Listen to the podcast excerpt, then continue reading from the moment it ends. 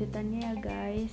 Jadi di part 1 kan tadi aku udah bilang bakal aku kasih contoh. Nah buat yang belum dengar part satunya kalian wajib denger dulu karena biar kalian tuh nyambung gitu kayak hah apa sih ini? Ngebahas apa? gitu.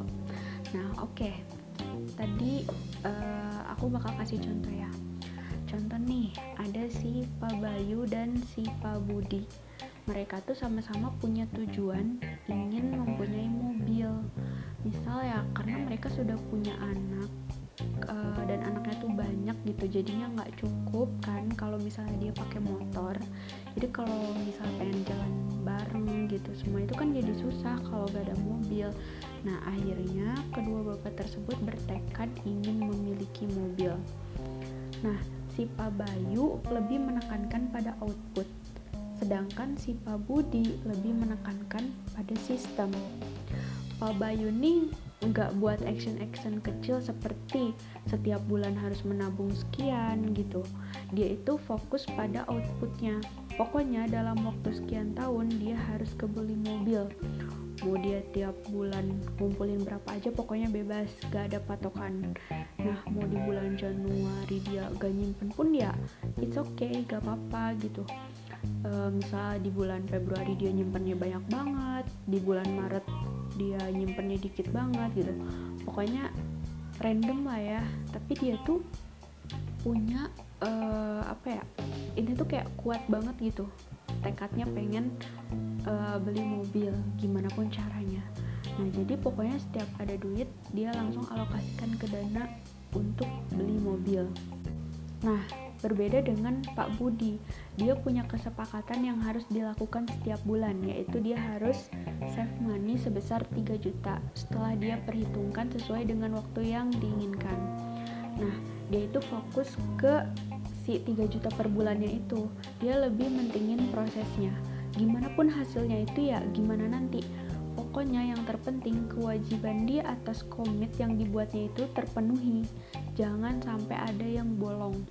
Karena dia punya esensi juga yang diharapin dia tuh bukan hanya sekadar mendapatkan si tujuannya gitu. Tapi juga ingin melatih uh, dirinya untuk membangun habit atau kebiasaan si menabung rutin itu dan pencapaiannya dia itu dapat terlihat dari bukti-bukti uang yang 3 juta 3 juta dia simpan itu Nah, ketika udah terpenuhi, dia checklist tuh di pembukuannya terus seperti itu berbulan-bulan. Dan dengan begitu, maka kayak ada rasa kepuasan tersendiri gitu. Setelah sebulan terpenuhi, maka ada efek puas yang nyebabin dia tuh mau melakukannya lagi gitu di bulan depan. Ibaratnya kayak dia tuh tertantang dengan challenge yang dibuatnya itu. Dan dia juga mikir dengan dia melakukan hal-hal kecil ya sedikit demi sedikit akan menjadi bukit dan akan menjadi hal yang besar. Nah, sebenarnya kedua cara ini berpengaruh juga terhadap uh, memilih tujuan.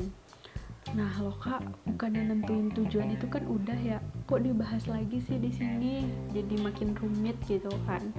Ya guys, mohon maaf banget, aku lupa. Harusnya aku tuh uh, masukin ini tuh di awal pas episode nentuin tujuan ya jadi gini guys uh, banyak orang yang punya tujuannya itu langsung to the point dan bentuknya tuh bukan uh, suatu kegiatan. Dan ada juga orang yang dia tuh punya tujuannya itu berupa pencapaian kegiatan. Dan jujur nih ya yang nentuin tujuan berupa pencapaian kegiatan itu sedikit sekali. Yang sering banget itu kayak berupa yang to the point gitu. Hah maksudnya gimana sih kak? Gitu. Nih aku kasih contoh ya. Misal kalau misalnya dia yang punya uh, tujuan to the point. Banyaknya kan orang kayak gini ya. Misal kayak tujuan saya ingin jadi orang kaya. Udah segitu gitu. Nah kalau yang tujuannya tuh nggak to the point kayak berupa action gitu.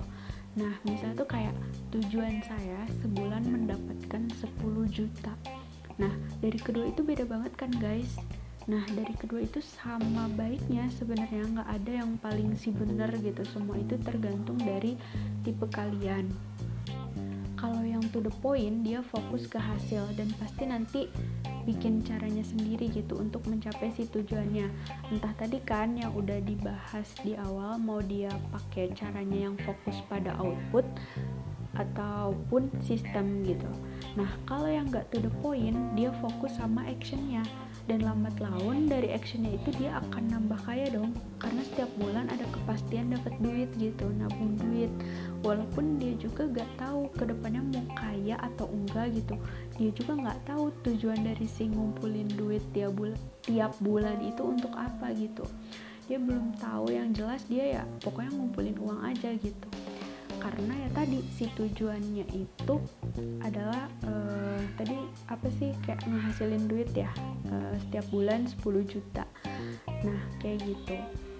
Sementara biasanya kalau pakai yang to the point uh, dia dia tuh kan to the point tuh pengen jadi orang kaya. Nah biasanya uh, setelah dia kaya duit, duitnya itu dia tahu mau dipakai apa gitu. Nah itu rata-rata orang yang to the point gitu.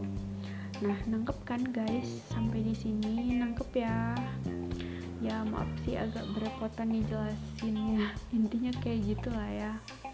Nah, kalau kamu tipikal orang yang let it flow gitu ya, menurutku pilihan kedua itu untuk menentukan tujuan itu tepat cocok banget buat kamu. Karena orang yang let it flow ketika dia disuruh pikirin tuh pakai cara yang di episode sebelumnya aku ngejelasin kan cara si Pareto. Nah itu dia tuh kalau orang yang let it flow pasti kayak agak kesulitan gitu. Karena dia nggak tahu sebenarnya ke depannya mau gimana. Karena tipikal yang gitu biasanya ya udah ngikutin jalannya aja.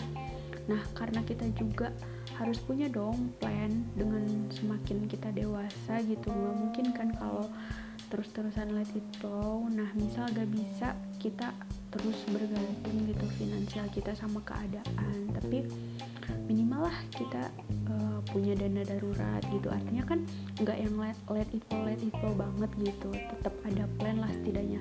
Nah tipikal orang yang let it flow ini gitu biar tetap punya tujuan gitu. Maka cara nentuin tujuannya itu dengan bikin tujuan yang berupa action gitu.